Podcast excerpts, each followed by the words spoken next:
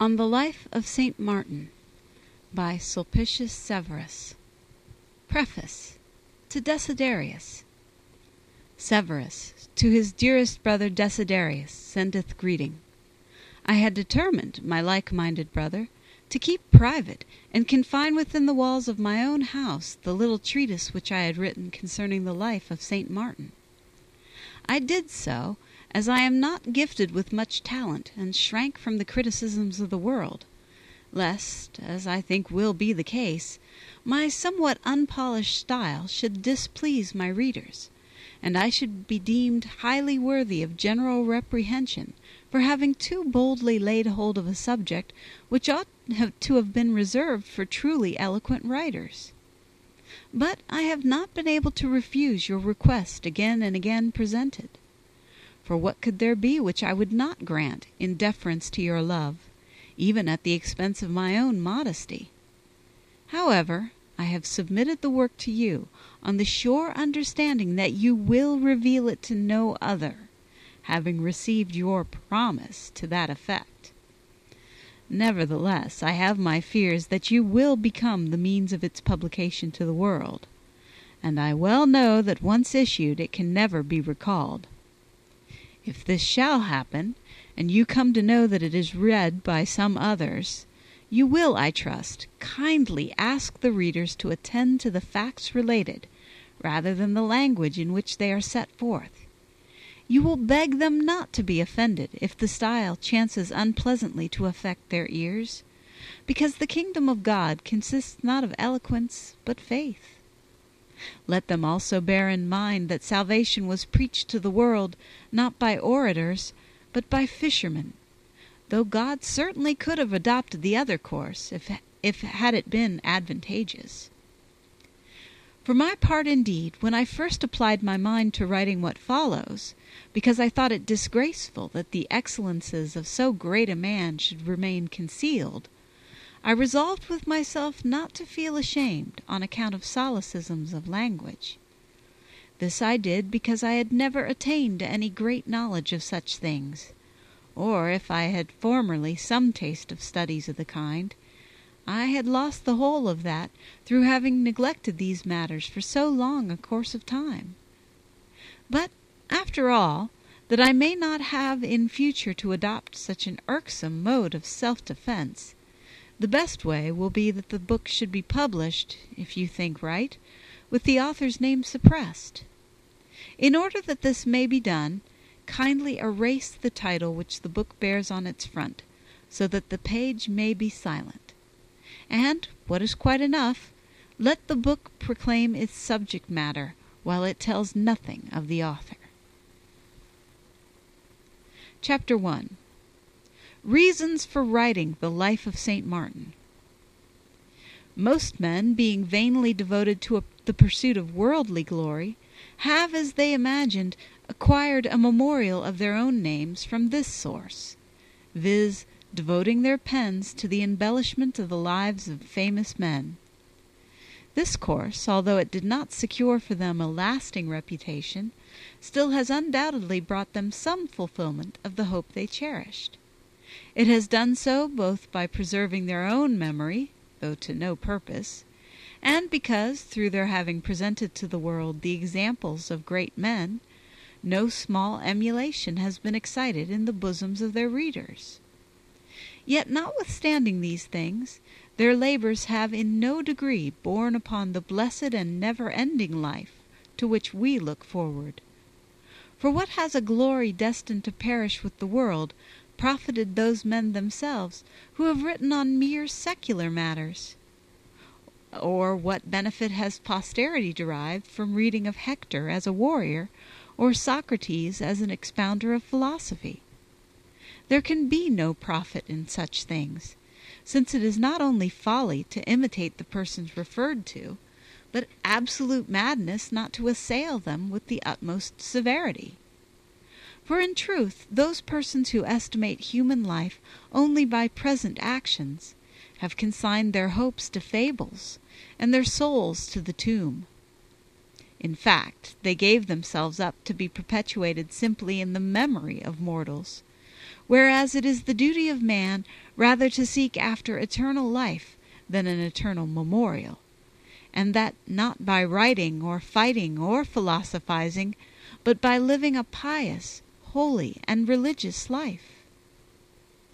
This erroneous conduct of mankind, being enshrined in literature, has prevailed to such an extent that it has found many who have been emulous either of the vain philosophy or the foolish excellence which has been celebrated. For this reason, I think I will accomplish something well worth the necessary pains if I write the life of a most holy man, which shall serve in future as an example to others by which indeed the readers shall be roused to the pursuit of true knowledge and heavenly warfare and divine virtue. In so doing, we have regard also to our own advantage, so that we may look for not a vain um, remembrance among men, but an eternal reward from God.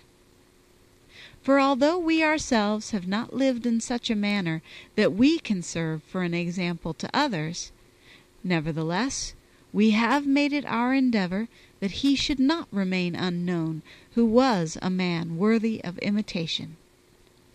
I shall therefore set about writing the life of St. Martin, and shall narrate both what he did previous to his episcopate and what he performed as a bishop. At the same time, I cannot hope to set forth all that he was or did.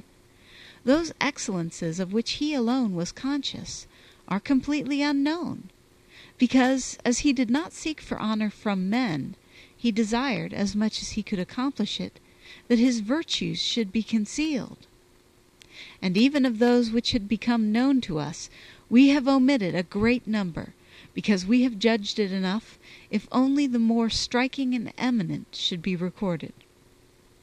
At the same time, I had it in the interests of readers to see to it that no undue amount of instances being set before them should make them weary of the subject. But I implore those who are to read what follows to give full faith to the things narrated, and to believe that I have written nothing of which I had not certain knowledge and evidence. I should, in fact, have preferred to be silent rather than to narrate things which are false. End of chapter 1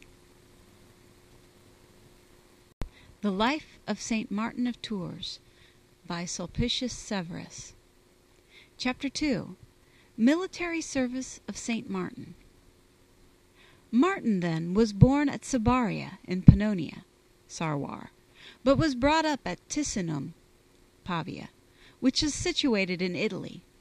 His parents were, according to the judgments of the world, of no mean rank, but were heathens.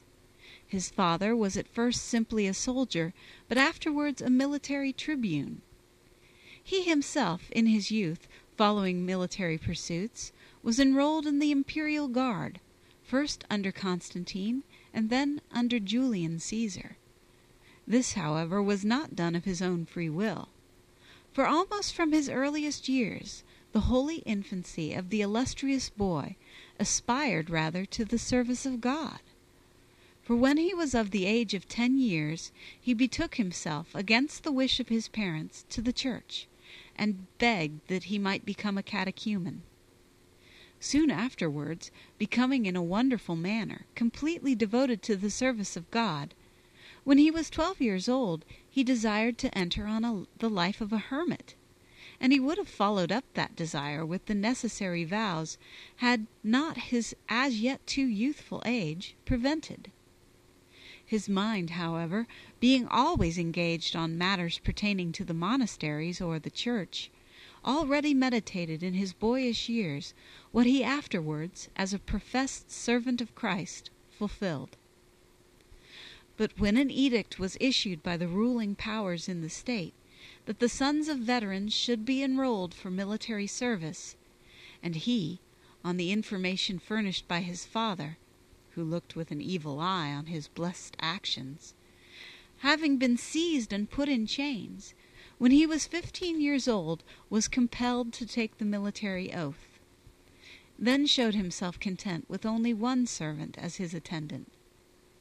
And even to his servant, changing places as it were, he often acted as though, while really master, he had been inferior, to such a degree that for the most part he drew off his servants' boots and cleaned them with his own hand, while they took their meals together, the real master, however, generally acting the part of servant. During nearly three years before his baptism he was engaged in the profession of arms, but he kept completely free from those vices in which that class of men become too frequently involved. He showed exceeding kindness towards his fellow soldiers, and held them in wonderful affection, while his patience and humility surpassed what seemed possible to human nature. There is no need to praise the self denial which he displayed. It was so great that even at that date he was regarded not so much as being a soldier as a monk. By all these qualities he had so endeared himself to the whole body of his comrades that they esteemed him while they marvelously loved him. Although not yet made a new creature in Christ, he, by his good works, acted the part of a candidate for baptism. This he did, for instance, by aiding those who were in trouble, by furnishing assistance to the wretched, by supporting the needy, by clothing the naked, while he reserved nothing for himself from his military pay except what was necessary for his daily sustenance.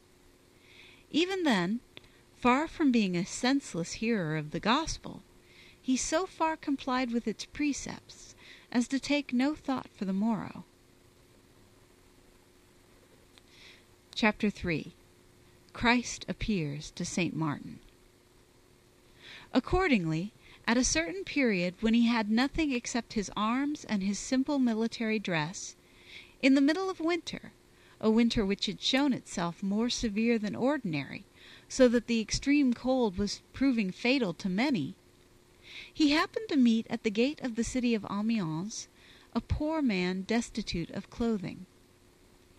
He was entreating those that passed by to have compassion upon him but all passed the wretched man without notice.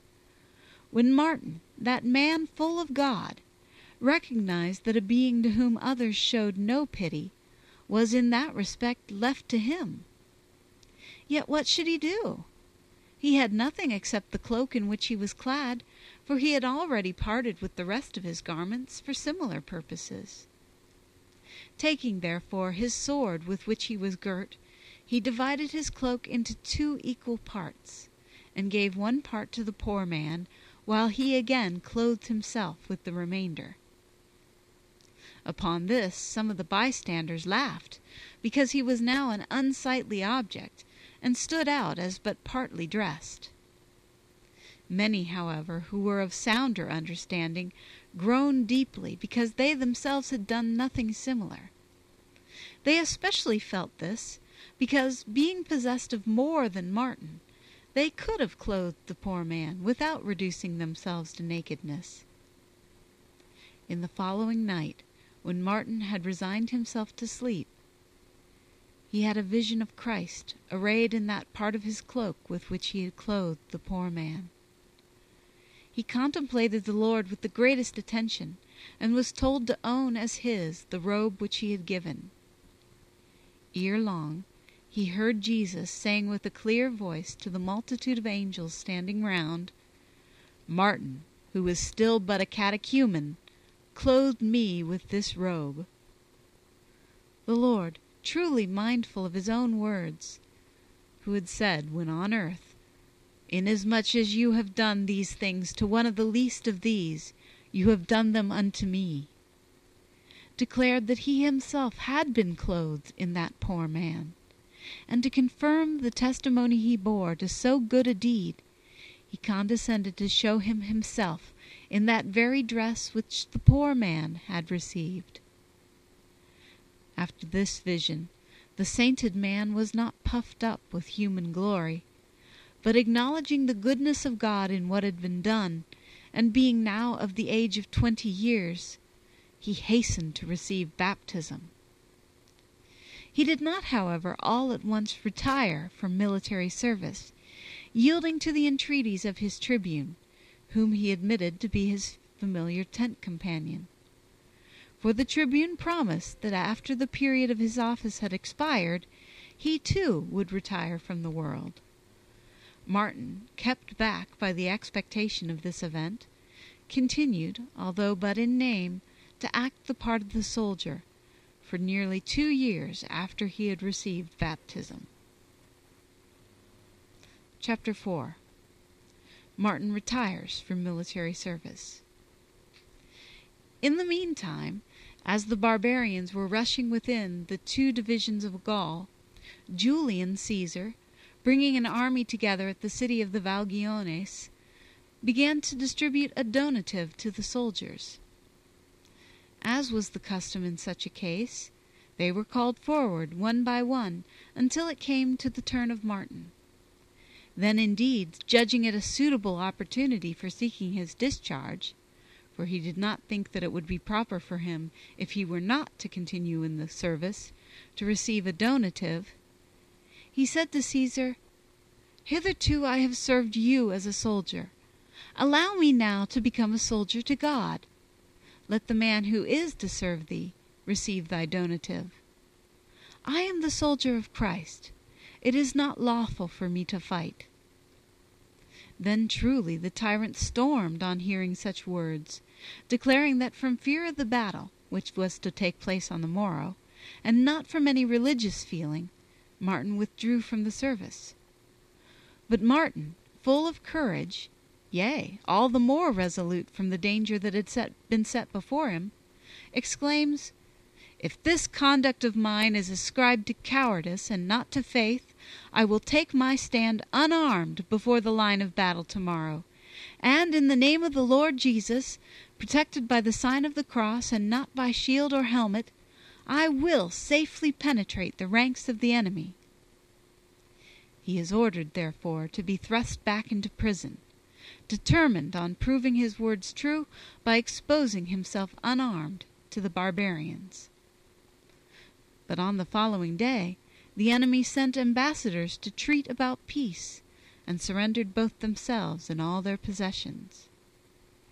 In these circumstances, who can doubt that this victory was due to the saintly man? It was granted him that he should not be sent unarmed to the fight. And although the good Lord could have preserved his own soldier even amid the swords and darts of the enemy, yet that his blessed eyes might not be pained by witnessing the death of others, he removed all necessity for fighting. For Christ did not require to secure any other victory in behalf of his own soldier than that the enemy being subdued without bloodshed, no one should suffer death. Chapter 5 Martin converts a robber to the faith. From that time quitting military service, Martin earnestly sought after the society of Hilarius, bishop of the city Pictava, Poitiers, whose faith in the things of God was then regarded as of high renown, and in universal esteem. For some time Martin made his abode with him. Now this same Hilarius, having instituted him in the office of the diaconate, endeavored still more closely to attach him to himself, and to bind him by leading him to take part in divine service.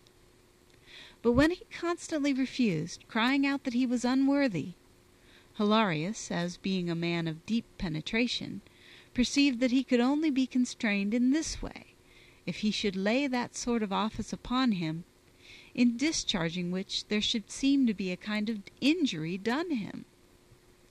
He therefore appointed him to be an exorcist. Martin did not refuse this appointment, from the fear that he might seem to have looked down upon it as somewhat humble. Not long after this he was warned in a dream that he should visit his native land, and more particularly his parents, who were still involved in heathenism, with a regard for their religious interests.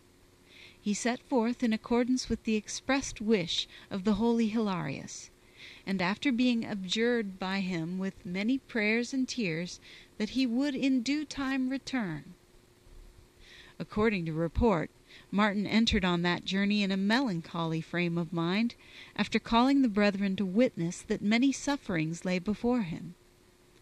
The result fully justified this prediction. For first of all, having followed some devious paths among the Alps, he fell into the hands of robbers. And when one of them lifted up his axe and poised it above Martin's head, another of them met with his right hand the blow as it fell. Nevertheless, having had his hands bound behind his back, he was handed over to one of them to be guarded and stripped. The robber, having led him to a private place apart from the rest, began to inquire of him who he was. Upon this Martin replied that he was a Christian. The robber next asked him whether he was afraid. Then indeed Martin most courageously replied that he never before had felt so safe because he knew that the mercy of the Lord would be especially present with him in the midst of trials. He added that he grieved rather for the man in whose hands he was, because by living a life of robbery he was showing himself unworthy of the mercy of Christ. And then, entering on a discourse concerning evangelical truth, he preached the word of God to the robber. Why should I delay stating the result? The robber believed, and after expressing his respect for Martin, he restored him to the way, entreating him to pray the Lord for him. That same robber was afterwards seen leading a religious life, so that in fact the narrative I have given above is based upon an account furnished by himself. Chapter 6 The Devil Throws Himself in the Way of Martin. Martin, then, having gone on from there after he had passed Milan, the devil met him in the road, having assumed the form of a man. The devil first asked him what place he was going. Martin having answered him to the effect that he was minded to go wherever the Lord called him, the devil said to him, Wherever you go, or whatever you attempt, the devil will resist you. Then Martin, replying to him in the prophetical word, said, The Lord is my helper. I will not fear what man can do to me. Upon this his enemy immediately vanished from sight, and thus, as he had intended in his heart and mind, he set free his mother from the errors of heathenism, although his father continued to cleave to its evils. However, he saved many by his example. After this, when the Arian heresy had spread through the whole world, and was especially powerful in Illyria, and when he, almost single handed, was fighting most strenuously against the treachery of the priests, and had been subjected to many punishments, for he was publicly scourged, and at last was compelled to leave the city, again betaking himself to Italy, and having found the church in the two divisions of Gaul in a distracted condition, through the departure also of the holy Hilarius, whom the violence of the heretics had driven into exile, Martin established a monastery for himself at Milan. There, too, Auxentius, the originator and leader of the Arians, bitterly persecuted him, and after he had assailed him with many injuries, violently expelled him from the city.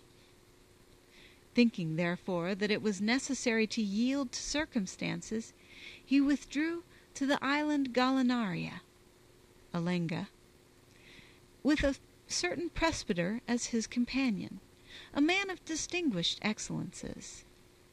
Here he subsisted for some time on the roots of plants, and while doing so he took for food hellebore, which is, as people say, a poisonous kind of grass.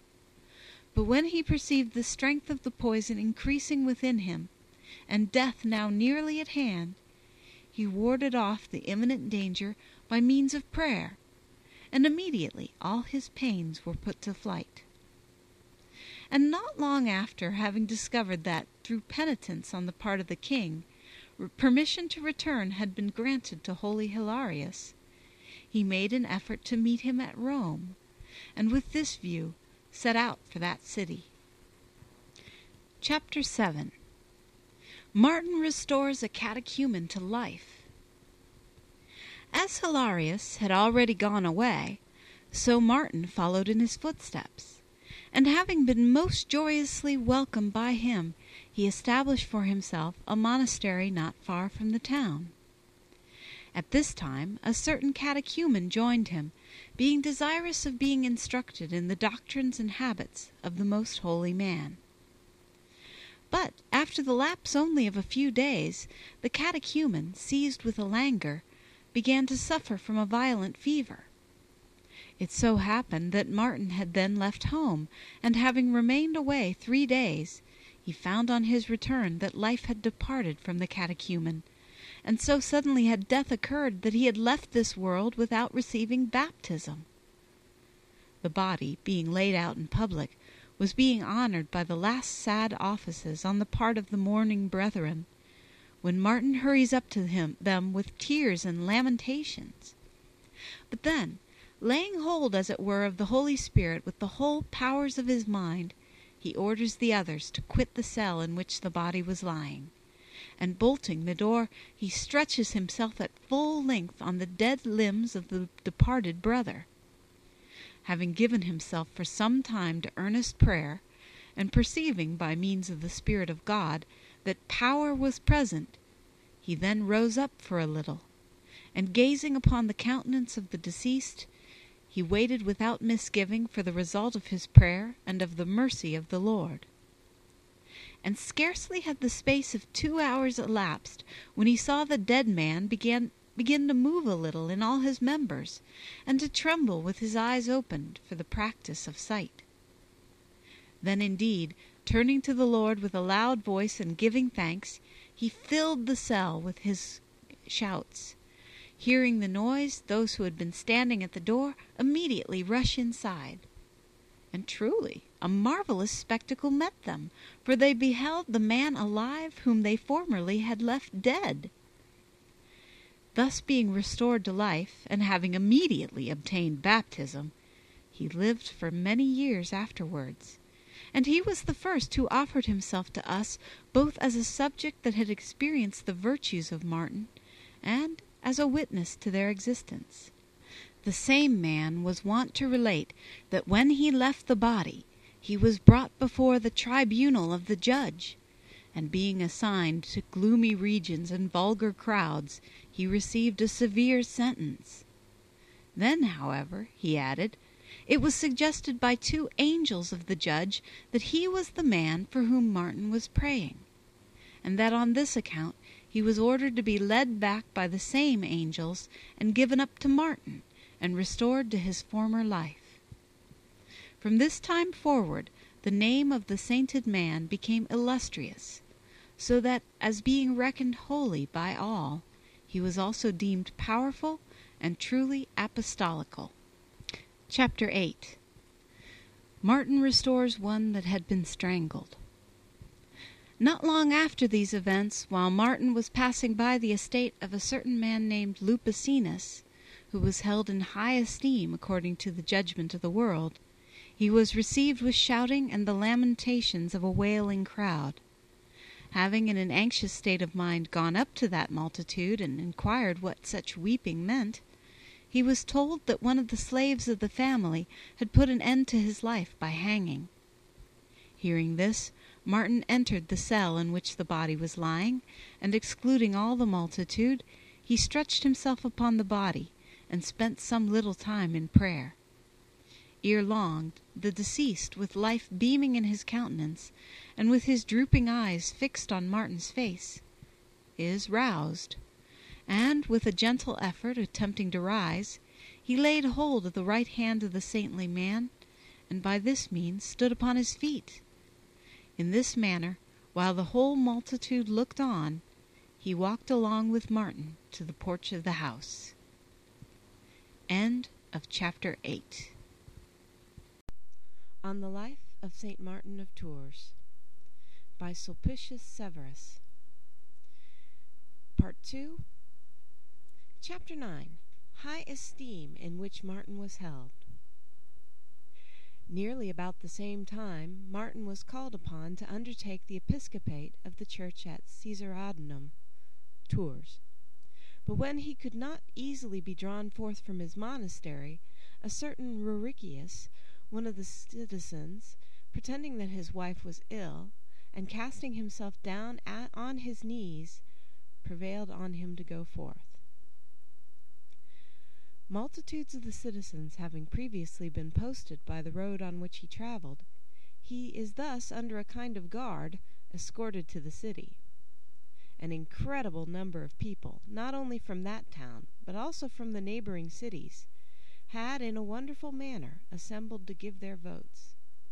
There was but one wish among all. There were the same prayers, and there was the same fixed opinion to the effect that Martin was most worthy of the episcopate, and that the church would be happy with such a priest. A few persons, however, and among these some of the bishops, who had been summoned to appoint a chief priest, were impiously offering resistance, asserting, forsooth, that Martin's person was contemptible, that he was unworthy of the episcopate, that he was a man despicable in countenance, that his clothing was mean, and his hair disgusting. This madness of theirs was ridiculed by the people of sounder judgment, inasmuch as such objectors only proclaimed the illustrious character of the man, while they sought to slander him. Nor truly was it allowed them to do anything else than what the people, following the divine will, desired to be accomplished. Among the bishops, however, who had been present, a certain one of the name Defensor is said to have specially offered opposition, and on this account it was observed that he was at that time severely censured in the reading from the prophets. For when it so happened that the lector whose duty it was to read in public that day, being blocked out by the people, failed to appear, the officials falling into confusion while they waited for him who never came, one of those standing by, laying hold of the psalter, seized upon the first verse which presented itself to him. Now the psalm ran thus: Out of the mouths of babes and sucklings thou hast perfected praise, because of thine enemies, that thou might destroy the enemy and the avenger. Defensor. On these words being read, a crowd was raised by the people, and the opposite party were confounded. It was believed that this psalm had been chosen by divine ordination, that Defensor (avenger) might hear a testimony to his own work, because the praise of the Lord was perfected out of the mouth of babes and sucklings in the case of Martin, while the enemy was at the same time both pointed out and destroyed. Chapter 10 Martin as Bishop of Tours And now, having entered on the episcopal office, it is beyond my power fully to set forth how Martin distinguished himself in the discharge of its duties. For he remained with the utmost constancy the same as he had been before. There was the same humility in his heart and the same homeliness in his garments. Full alike of dignity and courtesy, he kept up the position of a bishop properly, yet in such a way as not to lay aside the objects and virtues of a monk. Accordingly, he made use for some time of the cell connected with the church, but afterwards, when he found it impossible to tolerate the disturbance caused by the numbers of those visiting it, he established a monastery for himself about two miles outside the city. This spot was so secret and retired that he enjoyed in it the solitude of a hermit, for on one side it was surrounded by a precipitous rock of a lofty mountain, while the river Loire had shut in the rest of the plain by a bay extending back for a little distance, and the place could only be approached by one path, and that a very narrow passage. Here, then, he possessed a cell constructed of wood. Many also of the brethren had in the same manner fashioned retreats for themselves, but most of them had formed these out of the rock of the overhanging mountain, hollowed into caves. There were altogether eighty disciples, who were being disciplined after the example of the saintly master. No one there had anything which was called his own, all things were possessed in common. It was not allowed either to buy or to sell anything, as is the custom among most monks. No art was practised there except that of transcribers, and even this was assigned to the brethren of younger years, while the elders spent their time in prayer. Rarely did any one of them go beyond the cell unless when they assembled at the place of prayer. They all took their food together after the hour of fasting was past. No one used wine except when illness compelled them to do so. Most of them were clothed in garments of camel's hair. Any dress approaching to softness was there deemed criminal, and this must be thought the more remarkable because many among them were such as are deemed of noble rank. These, though far differently brought up, had forced themselves down to this degree of humility and patient endurance, and we have seen numbers of these afterwards made bishops. For what city or church would there be that would not desire to have its priests from among those in the monastery of Martin? Chapter 11 Martin demolishes an altar consecrated to a robber. But let me proceed to a description of other excellences which Martin displayed as a bishop. There was, not far from the town, a place very close to the monastery which a false human opinion had consecrated, on the supposition that some martyrs had been buried together there. For it was also believed that an altar had been placed there by former bishops. But Martin, not inclined to give a hasty belief to things uncertain, often asked from those who were his elders, whether among the priests or clerics, that the name of the martyr, or the time when he suffered, should be made known to him. He did so, he said, because he had great scruples on these points, inasmuch as no steady tradition respecting them had come down from antiquity. Having therefore for a time kept away from the place, by no means wishing to lessen the religious veneration with which it was regarded, because he was as yet uncertain, but at the same time not lending his authority to the opinion of the multitude, lest a mere superstition should obtain a firmer footing, he one day went out to the place, taking a few brethren with him as companions. There, standing above the very sepulchre, Martin prayed to the Lord that he would reveal who the man in question was, and what was his character or desert. Next, turning to the left-hand side, he sees standing very near a shade of a mean and cruel appearance. Martin commands him to tell his name and character. Upon this, the shade declares his name and confesses his guilt. He says that he had been a robber, and that he was beheaded on account of his crimes, that he had been honored simply by an error of the multitude, that he had nothing in common with the martyrs, since glory was their portion, while punishment exacted its penalties from him. Those who stood by heard, in a wonderful way, the voice of the speaker, but they beheld no person. Then Martin made known what he had seen, and ordered the altar which had been there to be removed, and thus he delivered the people from the error of that superstition. Chapter 12 Martin causes the bearers of a dead body to stop. Now it came to pass some time after the above, that while Martin was going on a journey, he met the body of a certain heathen, which was being carried to the tomb with superstitious funeral rites. Perceiving from a distance the crowd that was approaching, and being ignorant as to what was going on, he stood still for a little while.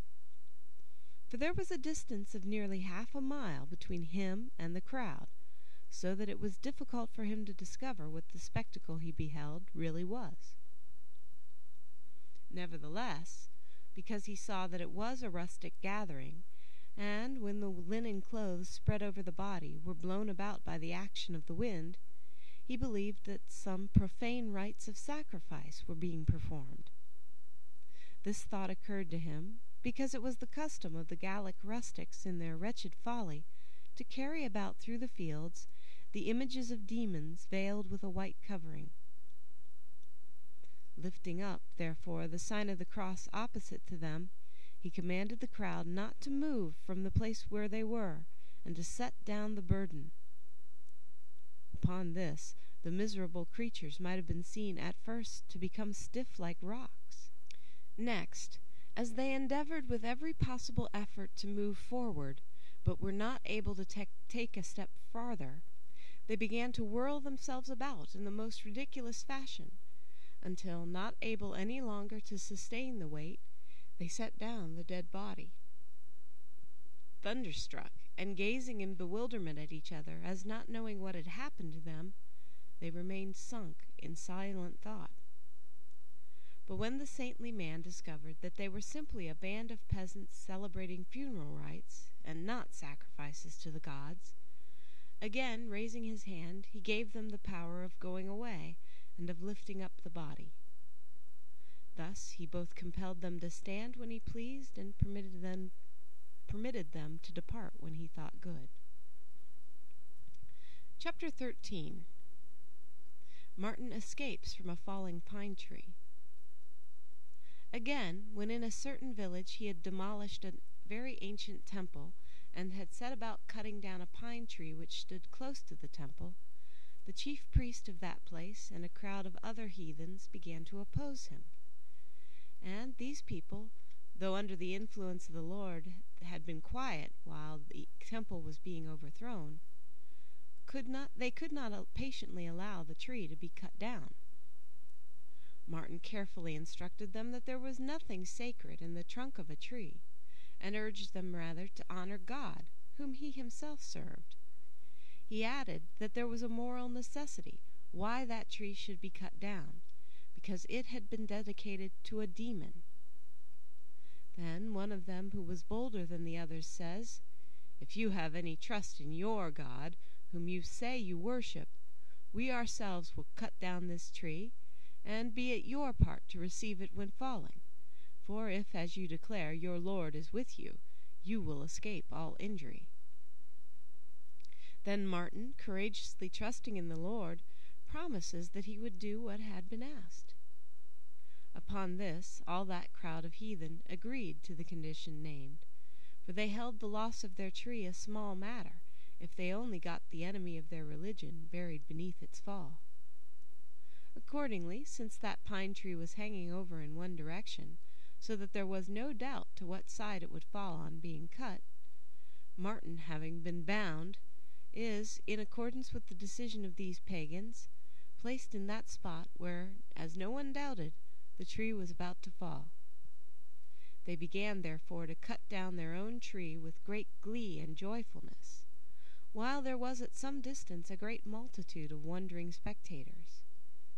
And now the pine tree began to totter and to threaten its own ruin by falling. The monks at a distance grew pale, and terrified by the danger coming ever nearer, had lost all hope and confidence, expecting only the death of Martin. But he, trusting in the Lord and waiting courageously, when now the falling pine had uttered its expiring groan while it was now falling, while it was just rushing upon him, simply holding up his hand against it, he put in its way the sign of salvation. Then, indeed, after the manner of a top, spinning top, one might have thought it driven back. It swept round to the opposite side to such a degree that it almost crushed the rustics, who had taken their places there in what was deemed a safe spot. Then, truly, a shout being raised to heaven, the heathen were amazed by the miracle, while the monks wept for joy, and the name of Christ was in common extolled by all. The well known result was that on that day salvation came to that region, for there was hardly one of that immense multitude of heathens who did not express a desire for the imposition of hands, and abandoning his impious errors, made a profession of faith in the Lord Jesus. Certainly, before the times of Martin, very few, nay, almost none in those regions had received the name of Christ.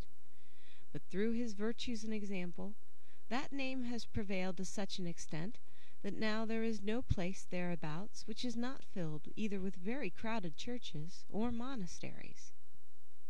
For wherever he destroyed heathen temples, there he used immediately to build either churches or monasteries. Chapter 14 Martin destroys heathen temples and altars. Nor did he show less eminence about the same time in other transactions of a like kind. For having in a certain village set fire to a very ancient and celebrated temple, the circle of flames was carried by the action of the wind upon a house which was very close to, yea, connected with, the temple. When Martin perceived this, he climbed by rapid ascent to the roof of the house, presenting himself in front of the advancing flames. Then indeed might the fire have been seen thrust back in a wonderful manner against the force of the wind, so that there appeared a sort of conflict of the two elements fighting together. Thus, by the influence of Martin, the fire only acted in the place where it was ordered to do so. But in a village which was named Leprosum, when he too wished to overthrow a temple which had acquired great wealth through the superstitious ideas entertained of its sanctity, a multitude of the heathen resisted him to such a degree that he was driven back, not without bodily injury. He therefore withdrew to a place in the vicinity, and there for three days, clothed in a covering made of Cilician goat's hair and ashes, fasting and praying the whole time, he besought the Lord that as he, uh, he had not been able to overthrow that temple by human effort, divine power might be exerted to destroy it. Then two angels, with spears and shields, after the manner of heavenly warriors, suddenly presented themselves to him, saying that they were sent by the Lord to put to flight the rustic multitude and to furnish protection to Martin, lest while the temple was being destroyed any one should offer resistance. They told him therefore to return and complete the blessed work which he had begun. Accordingly, Martin returned to the village, and while the crowds of heathen looked on in perfect quiet as he razed the pagan temple even to the foundations, he also reduced all the altars and images to dust. At this sight the rustics, when they perceived that they had been so astounded and terrified by an intervention of the divine will, that they might not be found fighting against the bishop, almost all believed in the Lord Jesus. They then began to cry out openly and to confess that the God of Martin ought to be worshipped, and that the idols should be despised, which were not able to help them. Chapter 15 Martin offers his neck to an assassin. I shall also relate what took place in the village of the Aedui. When Martin was there overthrowing a temple, a multitude of rustic heathen rushed upon him in a frenzy of rage, and when one of them, bolder than the rest, made an attack on him with a drawn sword, Martin, throwing back his cloak, offered his bare neck to the assassin. Nor did the heathen delay to strike, but in the very act of lifting up his right arm, he fell to the ground on his back, and being overwhelmed by the fear of God, he entreated for pardon. Not unlike this was that other event which happened to Martin, that when a certain man had resolved to wound him with a knife as he was destroying some idols, at the very moment of fetching the blow, the weapon was struck out of his hands and disappeared. Very frequently, too, when the pagans were addressing him to the effect that he would not overthrow their temples, he so soothed and conciliated the minds of the heathen by his holy discourse that, the light of the truth having been revealed to them, they themselves overthrew their own temples. End of chapter 15. On the Life of Saint Martin by Sulpicius Severus. Part 3. Chapter 16 Cures effected by Saint Martin. Moreover, the gift of accomplishing cures was so largely possessed by Martin that scarcely any sick person came to him for assistance without being at once restored to health. This will clearly appear from the following example. A certain girl at Treves was so completely prostrated by a terrible paralysis that for a long time she had been quite unable to make use of her body for any purpose, and being as it were already dead, only the smallest breath of life seemed still to remain in her. Her afflicted relatives were standing by, expecting nothing but her death, when it was suddenly announced that Martin had come to that city. When the father of the girl found that such was the case, he ran to make a request in behalf of his all but lifeless child. It happened that Martin had already entered the church. There, while the people were looking on, and in the presence of many other bishops, the old man, uh, uttering a cry of grief, embraced the saint's knees, and said, My daughter is dying of a miserable kind of infirmity, and what is more dreadful than death itself, she is now alive only in the spirit, her flesh being already dead before the time. I beseech thee to go to her and give her thy blessing, for I believe that through you she will be restored to health. Martin, troubled by such an address, was bewildered and shrank back, saying that this was a matter not in his own hands, that the old man was mistaken in the judgment he had formed, and that he was not worthy to be the instrument through whom the Lord should make a display of his power. The father, in tears, persevered in still more earnestly pressing the case, and entreated Martin to visit the dying girl. At last, constrained by the bishop standing by to go as requested, he went down to the home of the girl. An immense crowd was waiting at the doors to see what the servant of the Lord would do. And first, betaking himself to his familiar weapons in affairs of that kind, he cast himself down on the ground and prayed. Then, gazing earnestly upon the ailing girl, he requests that oil should be given him.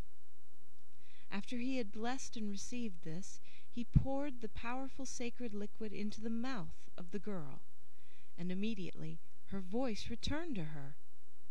Then, gradually, through contact with him, her limbs began one by one to recover life, till at last, in the presence of the people, she arose with firm steps. Chapter 17 Martin casts out several devils.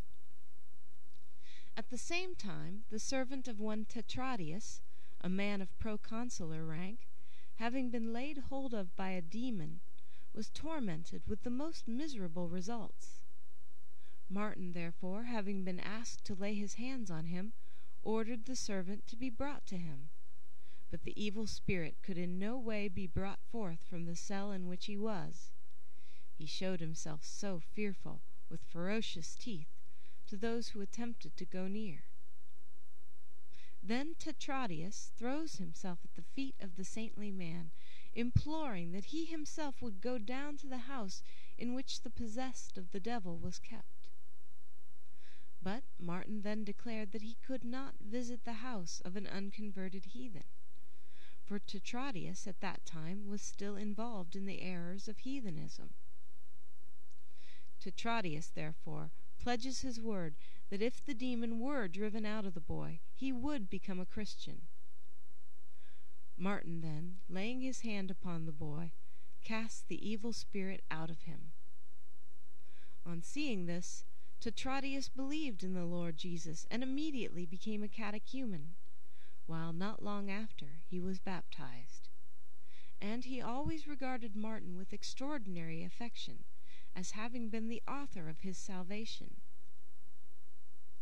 About the same time, having entered the dwelling of a certain householder in the same town, he stopped short at the very threshold, and said that he perceived a horrible demon in the courtyard of the house. When Martin ordered it to depart, it laid hold of a certain member of the family who was staying in the inner part of the house, and the poor wretch began at once to rage with his teeth and to lacerate whomsoever he met. The house was thrown into disorder, the family was in confusion, and the people present took to flight. Martin threw himself in the way of the frenzied creature, and first of all commanded him to stand still. But when he continued to gnash with his teeth, and with gaping mouth was threatening to bite, Martin inserted his finger into his mouth and said, If you possess any power, devour these. But then, as if red hot iron had entered his jaws, drawing his teeth far away, he took care not to touch the fingers of the saintly man. And when he was compelled by punishments and tortures to flee out of the possessed body, while he had no power of escaping by the mouth, he was cast out by means of a deflection of the belly, leaving disgusting traces behind him. Chapter 18 Martin performs various miracles. In the meantime, as a sudden report had troubled the city as to the movement and inroad of the barbarians, Martin orders a possessed person to be set before him, and commanded him to declare whether this message was true or not. Then he confessed that there were sixteen demons who had spread this report among the people, in order that by the fear thus excited Martin might have to flee from the city, but that in fact nothing was less in the minds of the barbarians than to make any inroad. When the unclean spirit thus acknowledged these things in the midst of the church, the city was set free from the fear and tumult which had at the time been felt. At Paris, again, when Martin was entering the gate of the city, with large crowds attending him, he gave a kiss to a leper of miserable appearance, while all shuddered at seeing him do so, and Martin blessed him, with the result that he was instantly cleansed from all his misery. On the following day, the man appearing in the church with a healthy skin, he gave thanks for the soundness of body which he had recovered. This fact, too, ought not to be passed over in silence, that threads from Martin's garment, or such as had been plucked from the goat hair sackcloth which he wore, wrought frequent miracles upon those who were sick. For by either being tied round the fingers or placed around the neck, they very often drove away diseases from the afflicted. Chapter 19 A letter of Martin effects a cure. Further, Arborius, an ex-prefect, and a man of a very holy and faithful character, while his daughter was in agony from the burning fever of a quartan ague (malaria), inserted in the bosom of the girl at the very paroxysm of the heat a letter of Martin which happened to have been brought to him, and immediately the fever was dispelled. This event had such an influence upon Arborius that he at once consecrated the girl to God, and devoted her to perpetual virginity. Then, proceeding to Martin, he presented the girl to him as an obvious living example of his power of working miracles, inasmuch as she had been cured by him though absent and he would not suffer her to be consecrated by any other than Martin, through his placing upon her the dress characteristic of vowed virginity. Paulinus, too, a man who was afterwards to furnish a striking example of the age, having begun suff- to suffer grievously in one of his eyes, and when a pretty thick skin had grown over it and had already covered up its pupil, Martin touched his eye with a painter's brush, and all pain being removed, thus restored it to its former soundness. He himself also, when by a certain accident had he had fallen out of an upper room, and tumbling down a broken uneven stair had received many wounds, as he lay in his cell at the point of death and was tortured with grievous sufferings, he saw in the night an angel appear to him who washed his wounds and applied healing ointment to the bruised members of his body. As the effect of this, he found himself on the morrow restored to soundness of health, so that he was not thought to have suffered any harm. But because it would be tedious to go through everything of this kind, let these examples suffice as a few out of a multitude and let it be enough that we do not in striking cases of miraculous interposition detract from the truth, while, having so many to choose from, we avoid exciting weariness in the reader. Chapter 20 How Martin acted toward the Emperor Maximus. And here, to insert some smaller matters among things so great, although such is the nature of our times, in which all things have fallen into decay and corruption, it is almost a pre-eminent virtue for priestly firmness not to have yielded to royal flattery. When a number of bishops from various parts had assembled to the Emperor Maximus, a man of fierce character, and at that time elated with the victory he had won in the civil wars, and when the disgraceful flattery of all around the emperor was generally remarked, while the priestly dignity had with degenerate submissiveness taken a second place to the royal retinue, in Martin alone apostolic authority continued to assert itself. For even if he had to make suit to the sovereign for some things, he commanded rather than entreated him, and although often invited, he kept away from his entertainments, saying that he could not take a place at the table of one who out of two emperors had deprived one of his kingdom and the other of his life. At last, when Maximus maintained that he had not of his own accord assumed the sovereignty, but that he had simply defended by arms the necessary requirements of the empire, regard to which had been imposed upon him by the soldiers, according to the divine appointment, and that the favour of God did not seem wanting to him who by an event so seemingly incredible had secured the victory, adding to that the statement that none of his adversaries had been slain except in the open field of battle. At length Martin, overcome either by his reasoning or his entreaties, came to the royal banquet. The king was wonderfully pleased because he had gained this point. Moreover, there were guests present who had been invited as if to a festival, men of the highest and most illustrious rank.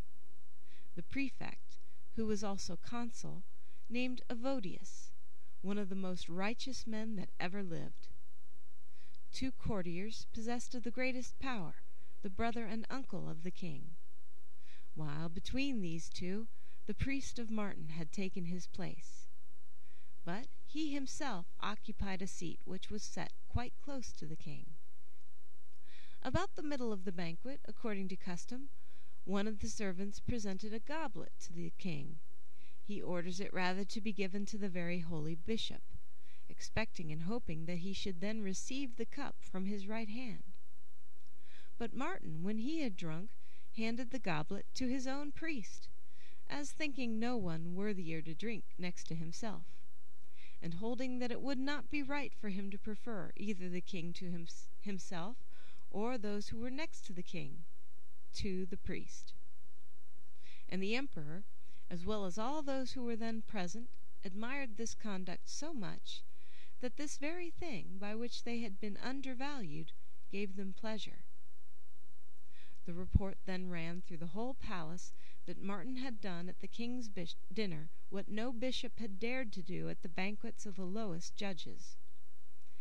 And Martin predicted to this same Maximus long before that if he went into Italy, to which he then desired to go, waging war against the Emperor Valentinianus, it would come to pass that he should know he would indeed be victorious in the first attack, but would perish a short time afterwards. And we have seen that this did indeed take place, for on his first arrival Valentinianus had to betake himself to flight, but recovering his strength about a year afterwards, Maximus was taken and slain by him within the walls of Aquileia. Chapter 21 Martin has to do with both angels and devils. It is also well known that angels were very often seen by him, so that they spoke in term, turns with him in set speech. As to the devil, Martin held him so visible and ever under the power of his eyes, that whether he kept himself in his proper form or changed himself into different shapes of spiritual wickedness, he was perceived by Martin under whatever guise he appeared. The devil knew well that he could not escape discovery, and therefore frequently heaped insults upon Martin, being unable to beguile him by trickery. On one occasion the devil, holding in his hand the bloody horn of an ox, rushed into Martin's cell with great noise, and holding out to him his bloody right hand, while at the same time he exulted in the crime he had committed, said, Where, O Martin, is thy power? I have just slain one of your people. Then Martin assembled the brethren, and related to him what the devil had disclosed, while he ordered them carefully to search the several cells, in order to discover who had been visited with this calamity. They report that no one of the monks was missing, but that one peasant hired by them had gone to the forest to bring home wood in his wagon. Upon hearing this, Martin instructs some of them to go and meet him. On their doing so, the man was found almost dead, at no great distance from the monastery. Nevertheless, although just drawing his last breath, he made known to the brethren the cause of his wound and death. He said that while he was drawing tighter the thongs which had got loose on the oxen yoked together, one of the oxen, throwing his head free, had wounded him with his horn in the groin. And not long after the man expired. You see with what judgment of the Lord this power was given to the devil. This was a marvellous feature in Martin, that not only on this occasion to which I have specially referred, but on many occasions of the same kind, in fact, as often as such things occurred, he perceived them long beforehand, and disclosed the things which had been revealed to him to the brethren. Chapter 22 Martin preaches repentance even to the devil. Now the devil, while he tried to impose upon the holy man by a thousand injurious arts, often thrust himself upon him in a visible form, but in very various shapes. For sometimes he presented himself to his view changed into the person of Jupiter, often into that of Mercury and Minerva. Often, too, were heard words of reproach, in which the crowd of demons assailed Martin with scurrilous expressions. But knowing that all were false and groundless, he was not affected by the charges brought against him. Moreover, some of the brethren bore witness that they had heard a demon reproaching Martin in abusive terms, and asking why he had taken back, on their subsequent repentance, certain of the brethren who had some time previously lost their baptism by falling into various errors. The demon set forth the crimes of each of them, but they added that Martin, resisting the devil firmly, answered him that past sins are cleansed away by the leading of a better life, and that through the mercy of God those are to be absolved from their sins who have given up their evil ways.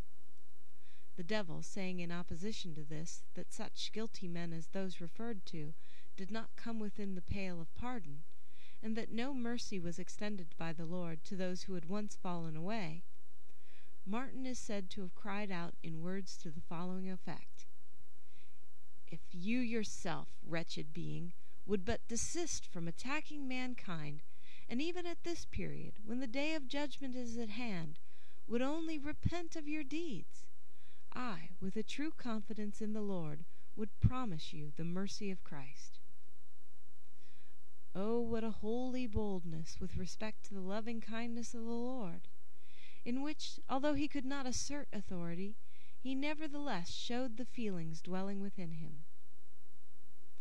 And since our discourse has here sprung up concerning the devil and his devices, it does not seem away from the point, although the matter does not bear immediately upon Martin, to relate what took place both because the virtues of Martin do to some extent appear in the transaction, and the incident, which was worthy of a miracle, will properly be put on record, with the view of furnishing a caution should anything of a similar character subsequently occur.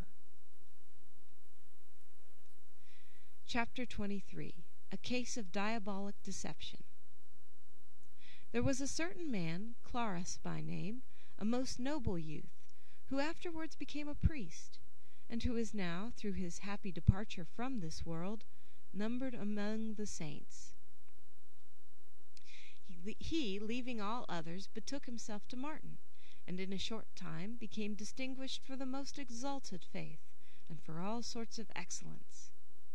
Now it came to pass that when he had erected an abode for himself not far from the monastery of the bishop, and many brethren were staying with him, a certain youth, Anatolius by name, having under the profession of a monk falsely assumed every appearance of humility and innocence, came to him and lived for some time on the common store along with the rest. Then, as time went on, Anatolius began to affirm that angels were in the habit of talking with him. As no one gave any credit to his words, he urged a number of the brethren to believe by certain signs.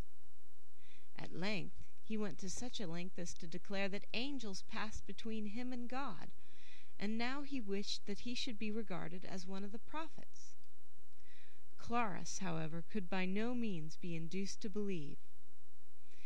He then began to threaten Clarus with the anger of God and present afflictions, because he did not believe one of the saints.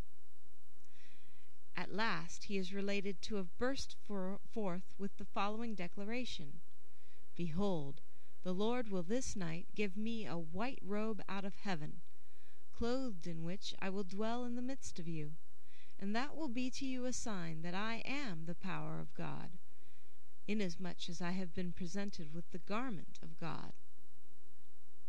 Then truly the expectation of all was highly raised by this profession. Accordingly, about the middle of the night, it was seen by the noise of people moving eagerly about, that the whole monastery in the place was excited. It might be seen, too, that the cell in which the young man referred to lived was glittering with numerous lights, and the whisperings of those moving about in it, as well as a kind of murmur of many voices, could be heard. Then, on silence being secured, the youth coming forth calls one of the brethren, Sabatius by name, to himself, and shows him the robe in which he had been clothed. He, again, filled with amazement, gathers the rest together, and Clarus himself also runs up and a light being obtained, they all carefully inspect the garment. Now it was of the utmost softness, of marvellous brightness, and of glittering purple, and yet no one could discover what was its nature or of what sort of fleece it had been formed. However, when it was more minutely examined by the eyes or fingers, it seemed nothing else but a garment. In the meantime, Clarus urges upon the brethren to be earnest in prayer that the Lord would show them more clearly what it really was. Accordingly, the rest of the night was spent in singing hymns and psalms. But when day broke, Clarus wished to take the young man by the hand and bring him to Martin, being aware that Martin could not be deceived by any arts of the devil. Then indeed the miserable man began to resist and refuse, and affirmed that he had been forbidden to show himself to Martin. And when they compelled him to go against his will, the garment vanished from among the hands of those who were conducting him. Wherefore, who can doubt that this too was an illustration of the power of Martin, so that the devil can, could no longer dissemble or conceal his own deception when it was to be submitted to the eyes of Martin? Chapter 24 Martin is tempted by the wiles of the devil. It was found again that about the same time there was a young man in Spain who, having by many signs obtained for himself authority among the people, was puffed up to such a pitch that he gave himself out as being Elijah. And when multitudes had too had readily believed this, he went on to say that he was actually Christ. And he succeeded so well, even in this delusion, that a certain bishop named Rufus worshipped him as being the Lord.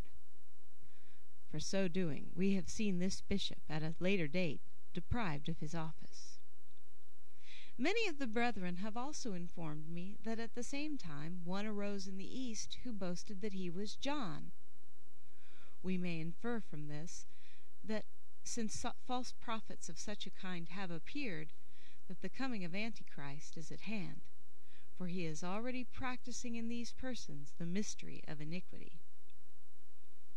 And truly I think this point should not be passed over, with what arts the devil about this very time tempted Martin. For on a certain day, prayer having previously been offered, and the fiend himself being surrounded by a purple light, in order that he might the more easily deceive people by the brilliance of the splendour assumed, clothed also in a royal robe, and with a crown of precious stones and gold encircling his head, his shoes too being inlaid with gold, while he presented a tranquil countenance and a generally rejoicing aspect, so that no such thought as that he was the devil might be entertained. He stood by the side of Martin as he was praying in his cell. The saint, being dazzled by his first appearance, both preserved a long and a deep silence. This was first broken by the devil, who said, Acknowledge, Martin, who it is that you behold. I am Christ, and being just about to descend to earth, I wished first to manifest myself to you. When Martin kept silence on hearing these words, and gave no answer whatever, the devil dared to repeat his audacious declaration. Martin, why do you hesitate to believe when you see? I am Christ. Then Martin, the Spirit revealing the truth to him, that he might understand that it was the devil and not God, replied as follows The Lord Jesus did not predict that he would come clothed in purple and with a glittering crown upon his head. I will not believe that Christ has come unless he appears with that appearance and form in which he suffered, and openly displaying the marks of his wounds upon the cross. On hearing these words, the devil vanished like smoke, and filled the cell with such a disgusting smell that he left unmistakable evidences of his real character. This event, as I have just related it, took place in the way in which I have stated, and my information regarding it was derived from the lips of Martin himself. Therefore, let no one regard it as fabulous. End of chapter 24 On the Life of Saint Martin by Sulpicius Severus. Part 4 Chapter 25 Intercourse of Sulpicius with Martin. For since I, having long heard accounts of his faith, life, and virtues, burned with a desire of knowing him, I undertook what was to me a pleasant journey for the purpose of seeing him. At the same time, because already my mind was inflamed with the desire of writing his life, I obtained my information partly from himself, in so far as I could venture to question him, and partly from those who had lived with him, or well knew the facts of the case. And at this time it is scarcely credible with what humility and with what kindness he received me, while he cordially wished me joy, and rejoiced in the Lord that he had been held in such high estimation by me that I had undertaken a journey owing to my desire of seeing him. Unworthy me! In fact, I hardly dare acknowledge it, that he should have deigned to admit me to fellowship with him. He went so far as in person to present me with water to wash my hands, and at eventide he himself washed my feet, nor had I sufficient courage to resist or oppose his doing so. In fact, I felt so overcome by the authority he unconsciously exerted that I deemed it unlawful to do anything but acquiesce in his arrangements. His conversation with me was all directed to such points as the following: that the allurements of this world and secular burdens were to be abandoned, in order that we might be free and unencumbered in following the Lord Jesus; and he pressed upon me, as an admirable example in present circumstances, the conduct of that distinguished man Paulinus, of whom I have made mention above. Martin declared of him that by parting with his great possessions and following Christ, as he did, he showed himself almost the only one who in these times had fully obeyed the precepts of the gospel. He insisted strongly that that was the man who should be made the object of our imitation, adding that the present age was fortunate in possessing such a model of faith and virtue. For Paulinus, being rich and having many possessions, by selling them all and giving them to the poor, according to the expressed will of the Lord, had, had, he said, made possible by actual proof what appeared impossible of accomplishment. What power and dignity there was in Martin's words and conversation! How active he was, how practical, and how prompt and ready in solving questions connected with Scripture. And, because I know that many are incredulous on this point, for indeed I have met with persons who did not believe me when I related such things, I call to witness Jesus and our common hope as Christians that I never heard from any other lips than those of Martin such exhibitions of knowledge and genius or such specimens of good and pure speech. But yet, how insignificant is all such praise when compared with the virtues which he possessed! Still, it is remarkable that in a man who had no claim to be called learned, even this attribute was not wanting. Chapter 26 Words cannot describe the excellences of Martin. But now my book must be brought to an end, and my discourse finished. This is not because all that was worthy of being said concerning Martin is now exhausted, but because I, just as sluggish poets grow less careful towards the end of their work, give over, being baffled by the immensity of the matter. For although his outward deeds could in some sort of way be set forth in words, no language, I truly own, can ever be capable of describing his inner life and daily conduct, and his mind always bent upon the things of heaven. No one can adequately make known his perseverance and self mastery in abstinence and fasting, or his power in watchings and prayers, along with the nights as well as days which were spent by him, while not a moment was separated from the service of God, either for indulging in ease or engaging in business. But in fact he did not indulge either in food or sleep, except in so far as the necessities of nature required. I freely confess that if, as the saying is, Homer himself were to ascend from the shades below, he could not do justice to this subject in words. To such an extent did all excellences in, surpass in Martin the possibility of being embodied in language. Never did a single hour or moment pass in which he was not either actually engaged in prayer, or, if it happened that he was occupied with something else, still he never let his mind loose from prayer. In truth, just as it is the custom of blacksmiths in the midst of their work to beat their own anvil as a sort of relief to the laborer, so Martin, even when he appeared to be doing something else, was still engaged in prayer. O truly blessed man, in whom there was no guile, judging no man, condemning no man, returning evil for evil to no man.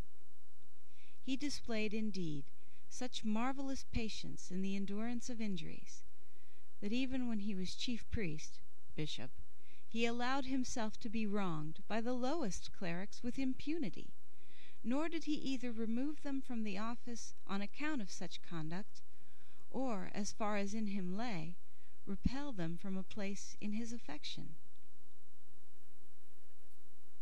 Chapter 27 Wonderful Piety of Martin No one ever saw him enraged, or excited, or lamenting, or laughing. He was always one and the same. Displaying a kind of heavenly happiness in his countenance, he seemed to have passed the ordinary limits of human nature. Never was there any word on his lips but Christ, and never was there a feeling in his heart except piety, peace, and tender mercy. Frequently, too, he used to weep for the sins of those who showed themselves his revilers, those who, as he led his retired and tranquil life, slandered him with poisoned tongue and a viper's mouth. And truly, we have had experience of some who were envious of his virtues and his life, who really hated in him what they did not see in themselves, and what they had not power to imitate. And, oh, wickedness worthy of the deepest grief and groans! Some of his calumniators, although very few, some of his maligners, I say, were reported to be no other than bishops. Here, however, it is not necessary to name any one, although a good many of these people are still venting their spleen against myself. I shall deem it sufficient that if any one of them reads this account, and perceives that he is himself pointed at, he may have the grace to blush. But if, on the other hand, he shows anger, he will by that very fact own that he is among those spoken of though all the time, perhaps, I have been thinking of some other person. I shall, however, by no means feel ashamed if any persons of that sort include myself in their hatred along with such a man as Martin. I am quite persuaded of this, that the present little work will give pleasure to all truly good men. And I shall only say further, that if any one read this narrative in an unbelieving spirit, he himself will fall into sin. I am conscious to myself that I have been induced by belief in the facts, and by the love of Christ, to write these things, and that in so doing I have set forth what is well known, and recorded what is true. And, as I trust, that man will have a reward prepared by God, not who shall read these things, but who shall believe them. End of the Life of St. Martin.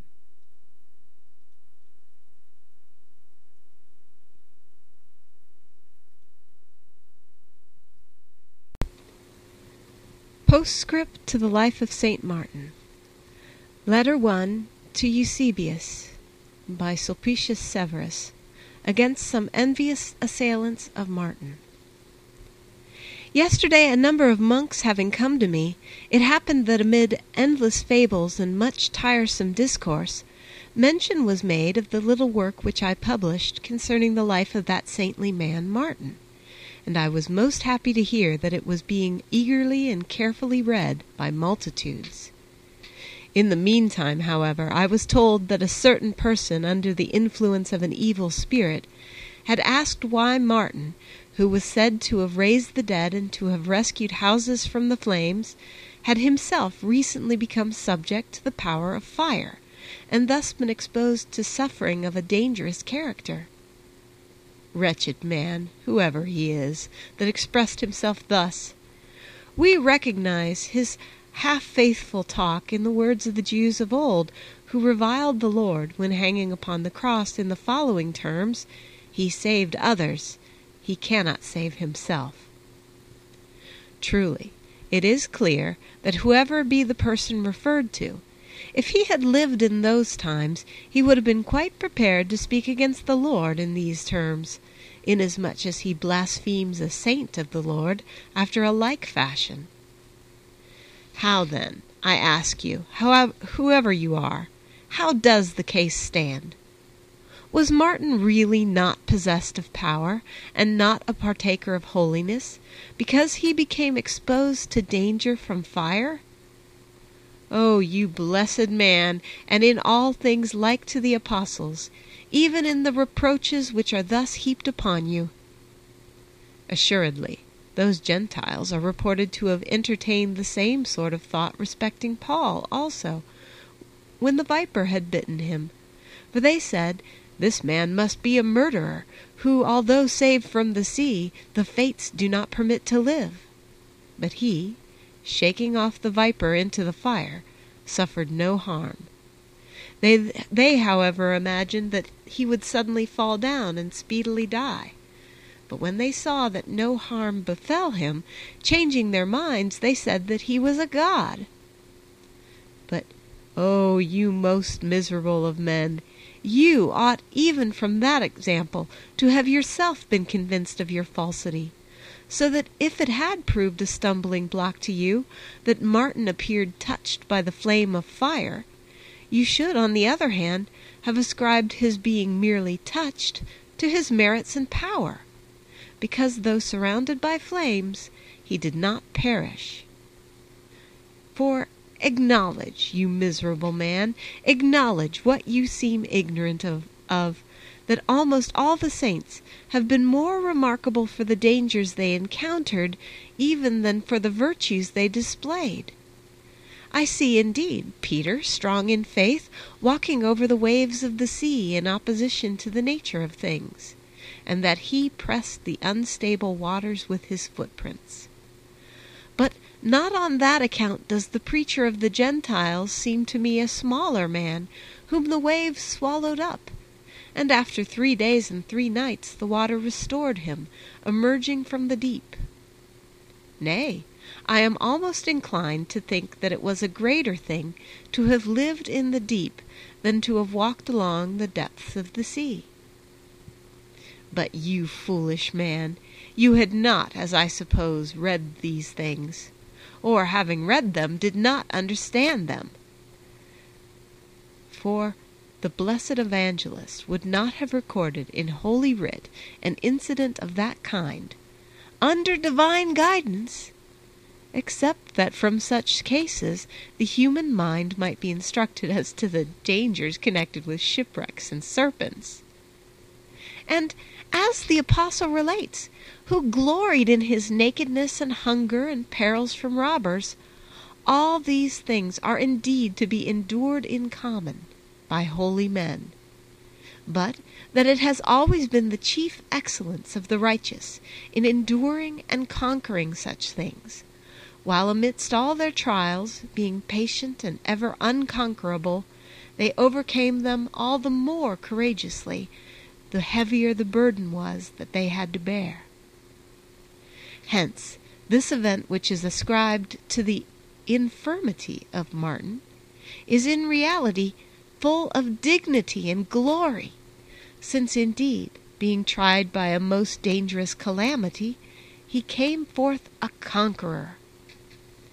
But let no one wonder that the incident referred to was omitted by me in that treatise which I wrote concerning his life, since in that very work I openly acknowledged that I had not embraced all his acts, and that for the very good reason that if I had been minded to narrate them all, I must have presented an enormous volume to my readers. And indeed, his achievements were not of so limited a number that they could all be comprehended in a book. Nevertheless, I shall not leave this incident about which a question has arisen to remain in obscurity, but shall re relate the whole affair as it occurred, lest I should appear, perchance, to have intentionally passed over that which might be, put forward in calumniation of the saintly man. Martin, having about the middle of winter come to a certain parish, according to the usual custom of bishops, to visit the churches in the diocese, the clerics had prepared an abode for him in the private part of the church, and had kindled a large fire beneath the floor, which was decayed and very thin. They also erected for him a couch consisting of a large amount of straw. Then, when Martin betook himself to rest, he was annoyed with the softness of the too luxurious bed, inasmuch as he had been accustomed to lie on the bare ground with only a piece of sackcloth stretched over him. Accordingly, influenced by the injury which had, as it were, been done to him, he threw aside the whole of the straw. Now it so happened that part of the straw which he had thus removed fell on the stove. He himself in the meantime rested, as was his wont, upon the bare ground, tired out by his long journey. About midnight, the fire bursting up through the stove, which, as I have said, was far from sound, laid hold of the dry straw. Martin, being wakened out of sleep by this unexpected occurrence, and being prevented by the pressing danger, but chiefly, as he afterwards related, by the snares and urgency of the devil, was longer than he ought to have been in having recourse to the aid of prayer. For desiring to get outside, he struggled long and laboriously with the bolt by which he had secured the door. Before long he perceived that he was surrounded by a fearful conflagration and the fire had even laid hold of the garment with which he was clothed.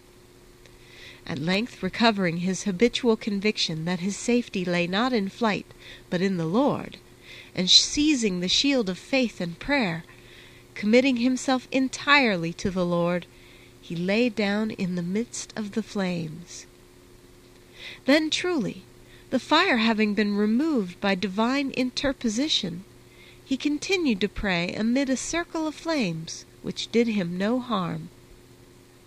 But the monks, who were before the door, hearing the sound of the crackling and struggling fire, broke open the barred door, and the fire being extinguished, they brought forth Martin from the midst of the flames, all the time supposing that he must before then have been burnt to ashes by a fire of so long continuance. Now, as the Lord is my witness, he himself related to me, and not without groans, confessed that he was in this matter beguiled by the arts of the devil, in that when roused from sleep he did not take the wise course of repelling the danger by means of faith and prayer. He also added that the flames raged around him all the time, that with a distempered mind he strove to throw open the door. But he declared that as soon as he again sought assistance from the cross and tried the weapons of prayer, the central flames gave way, and he then felt them shedding a dewy refreshment over him, after having just experienced how cruelly they burned him. Considering all of which, let every one who reads this letter understand that Martin was indeed tried by that danger, but passed through it with true acceptance. Letter 2 To the Deacon Aurelius Sulpicius has a vision of St. Martin. Sulpicius Severus to Aurelius the deacon sendeth greeting.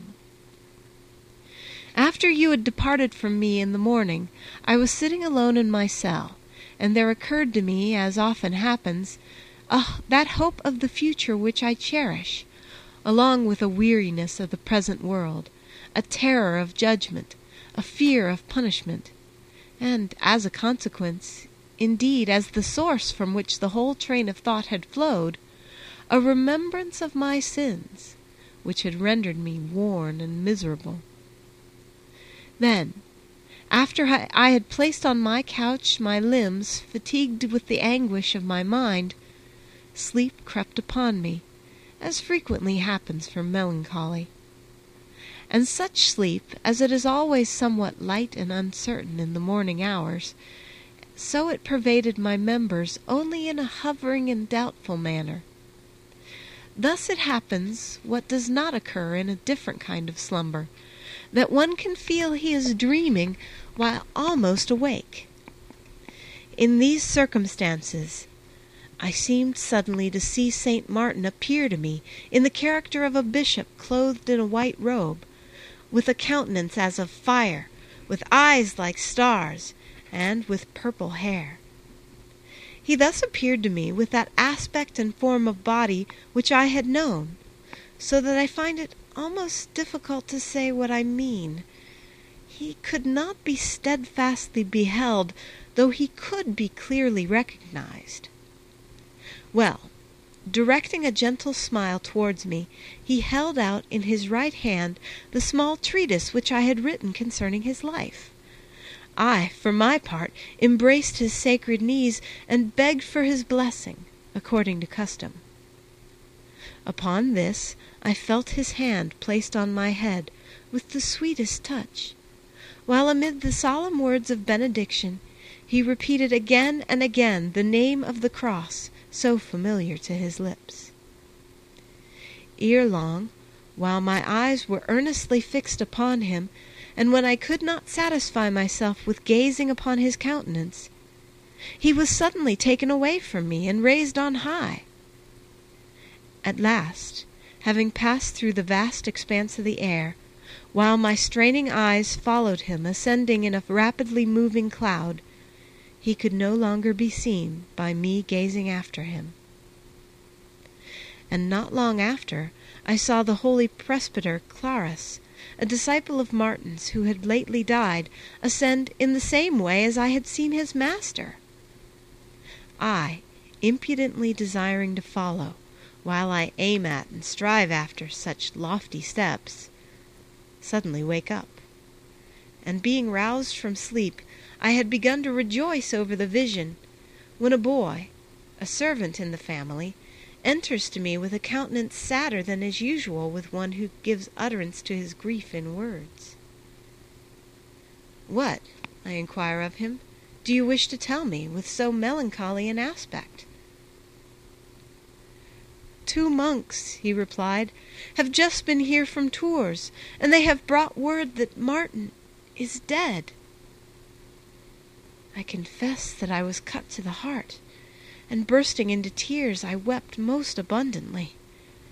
Nay, even now, as I write these things to you, brother, my tears are flowing, and I find no consolation for my all but unbearable sorrow. And I should wish you, when this news reaches you, to be a partaker in my grief, as you were a sharer with me in his love.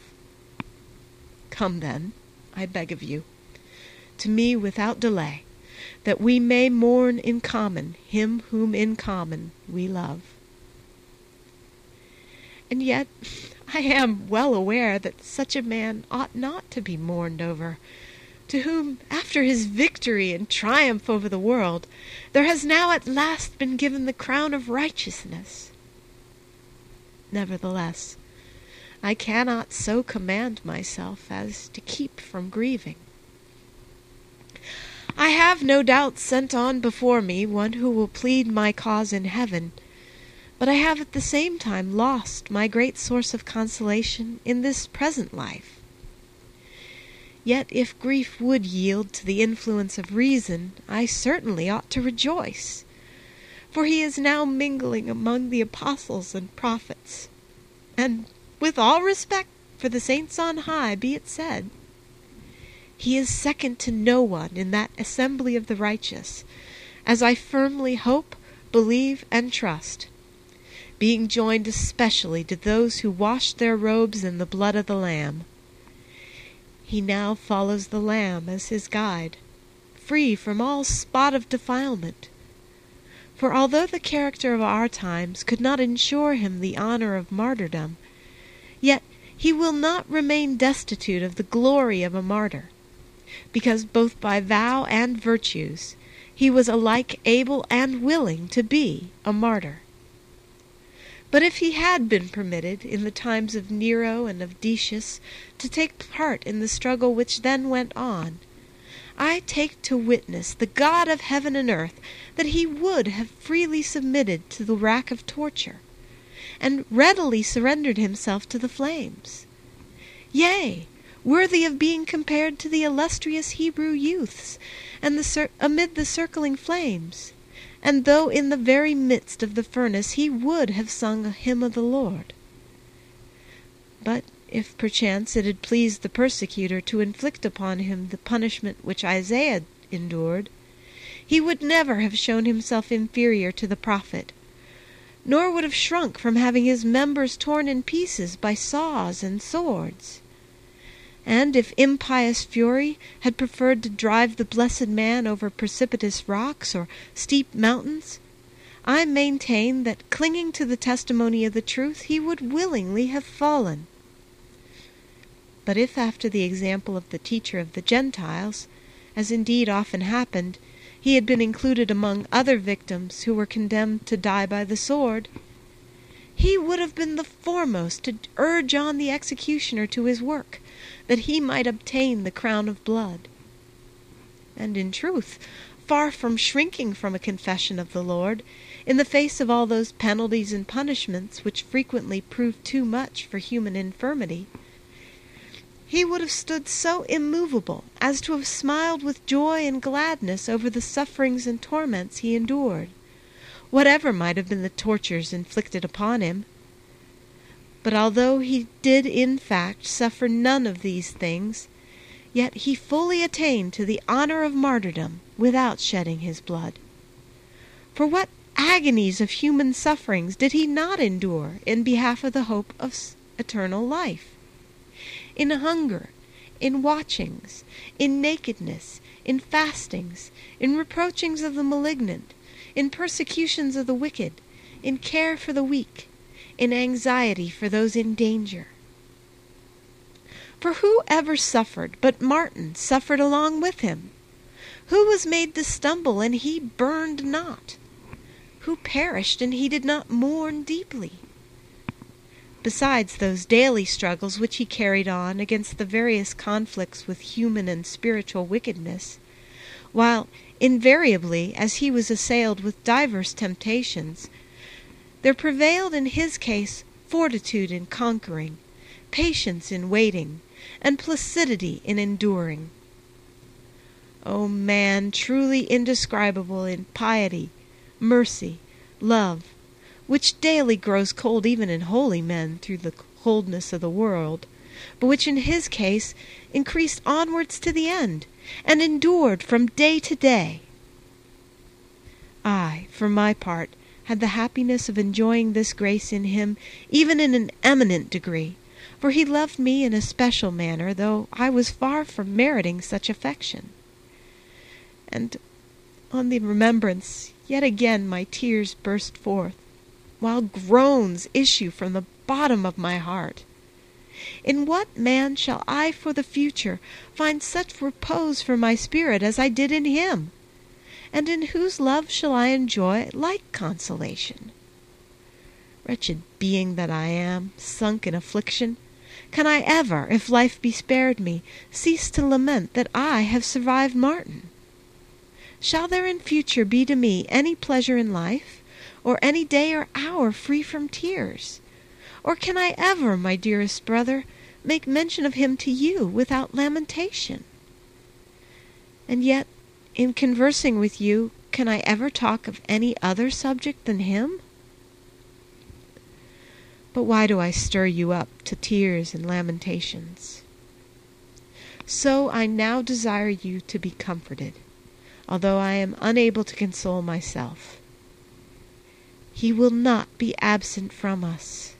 Believe me, He will never, never forsake us, but will be present with us as we discourse regarding Him, and will be near to us as we pray.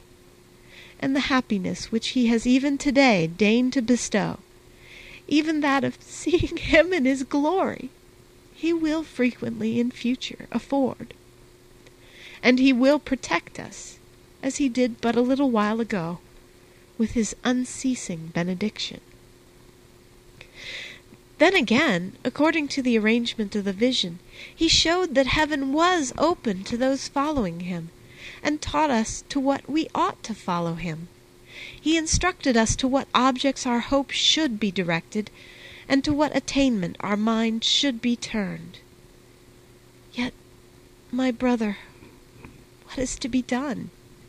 For as I am myself well aware, I shall never be able to climb that difficult ascent, and penetrate into those blessed regions. To such a degree does a miserable burden press me down. And while I cannot, through the load of sin which overwhelms me, secure an ascent to heaven, the cruel pressure rather sinks me in my misery to the place of despair. Nevertheless, hope remains, one last and solitary hope, that what I cannot obtain of myself, I may at any rate be thought worthy of through the prayers of Martin on my behalf. But why, brother, should I longer occupy your time with a letter which has turned out so garrulous, and thus delay you from coming to me? At the same time, my page being now filled can admit no more. This, however, was my object in prolonging my discourse to a somewhat undue extent, that since this letter conveys to you a message of sorrow, it might also furnish you with consolation through my sort of friendly conversation with you. Letter 3 to Bassula, his mother-in-law. How Saint Martin passed from this life to life eternal. Sulpicius Severus to Bassula, his venerable parent, sendeth greeting. If it were lawful that parents should be summoned to court by their children, clearly I might drag you with a righteous thong before the tribunal of the praetor, on a charge of robbery and plunder.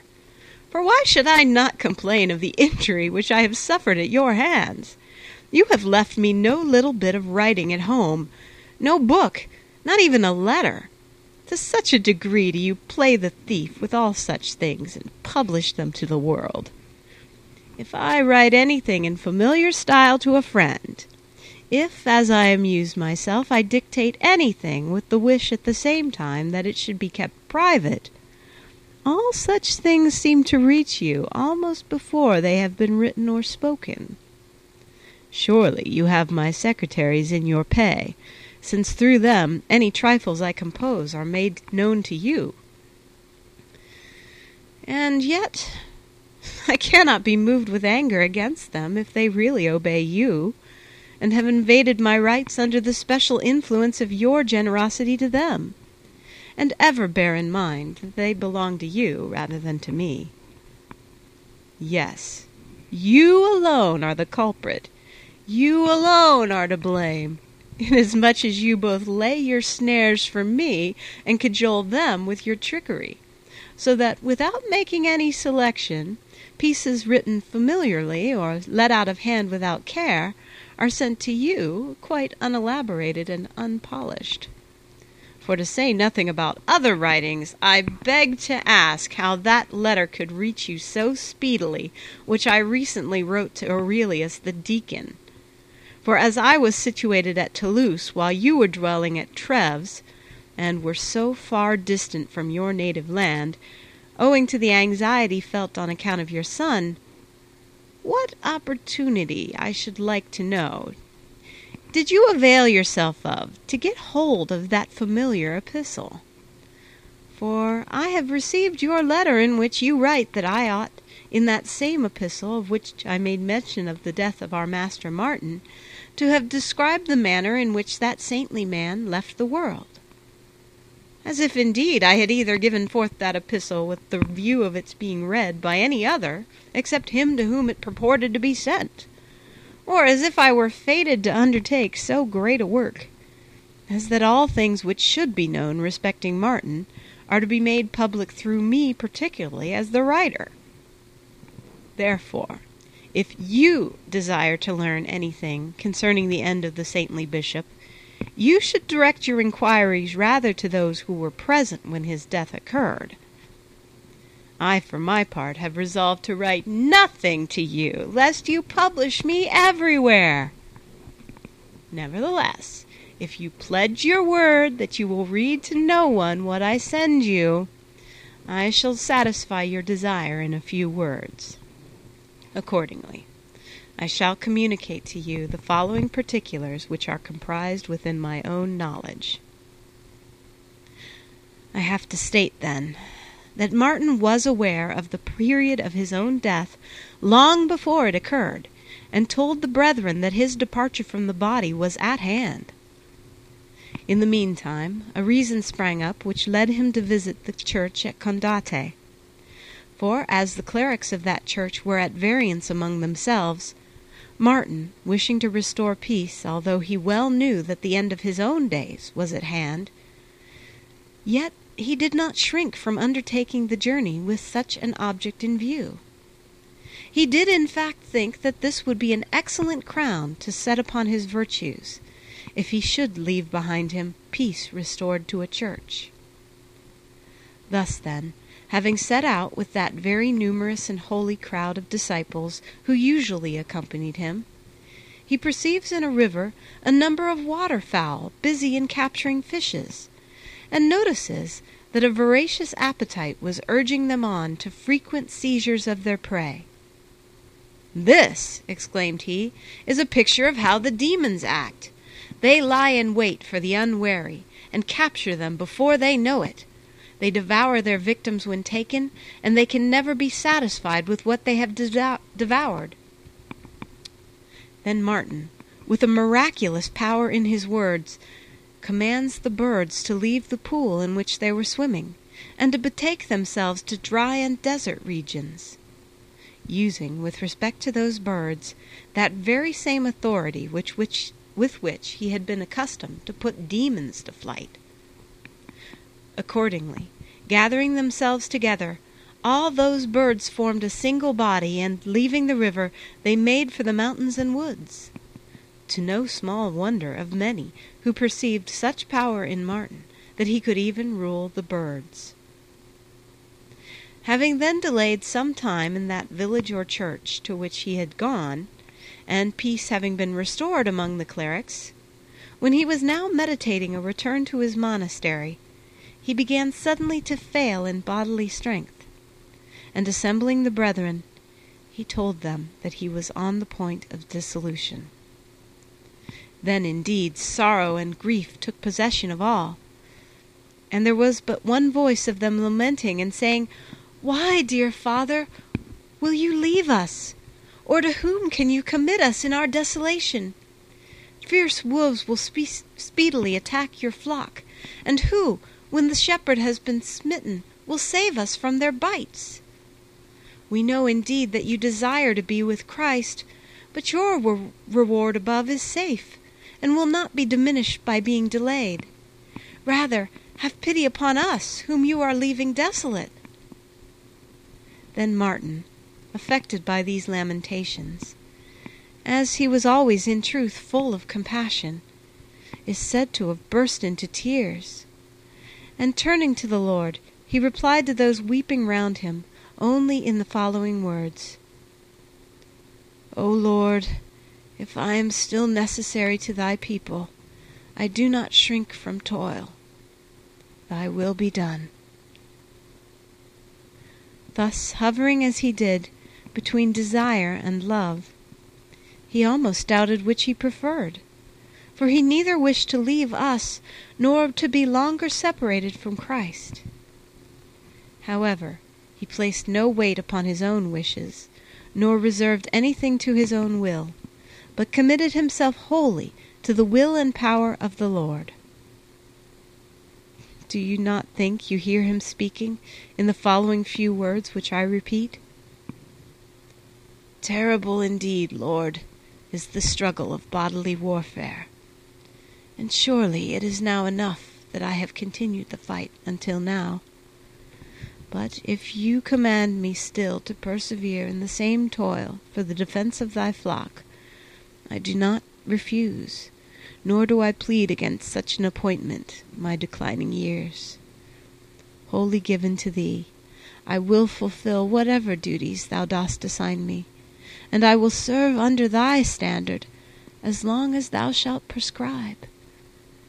Yea, although release is sweet to an old man after lengthened toil, yet my mind is a conqueror over my years, and I have no desire to yield to old age.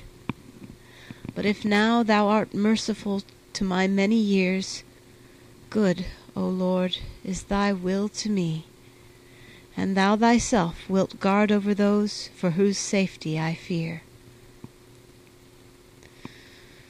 O man, whom no language can describe, unconquered by toil and unconquerable even by death, who showed no personal preference for either alternative, and who neither feared to die nor refused to live.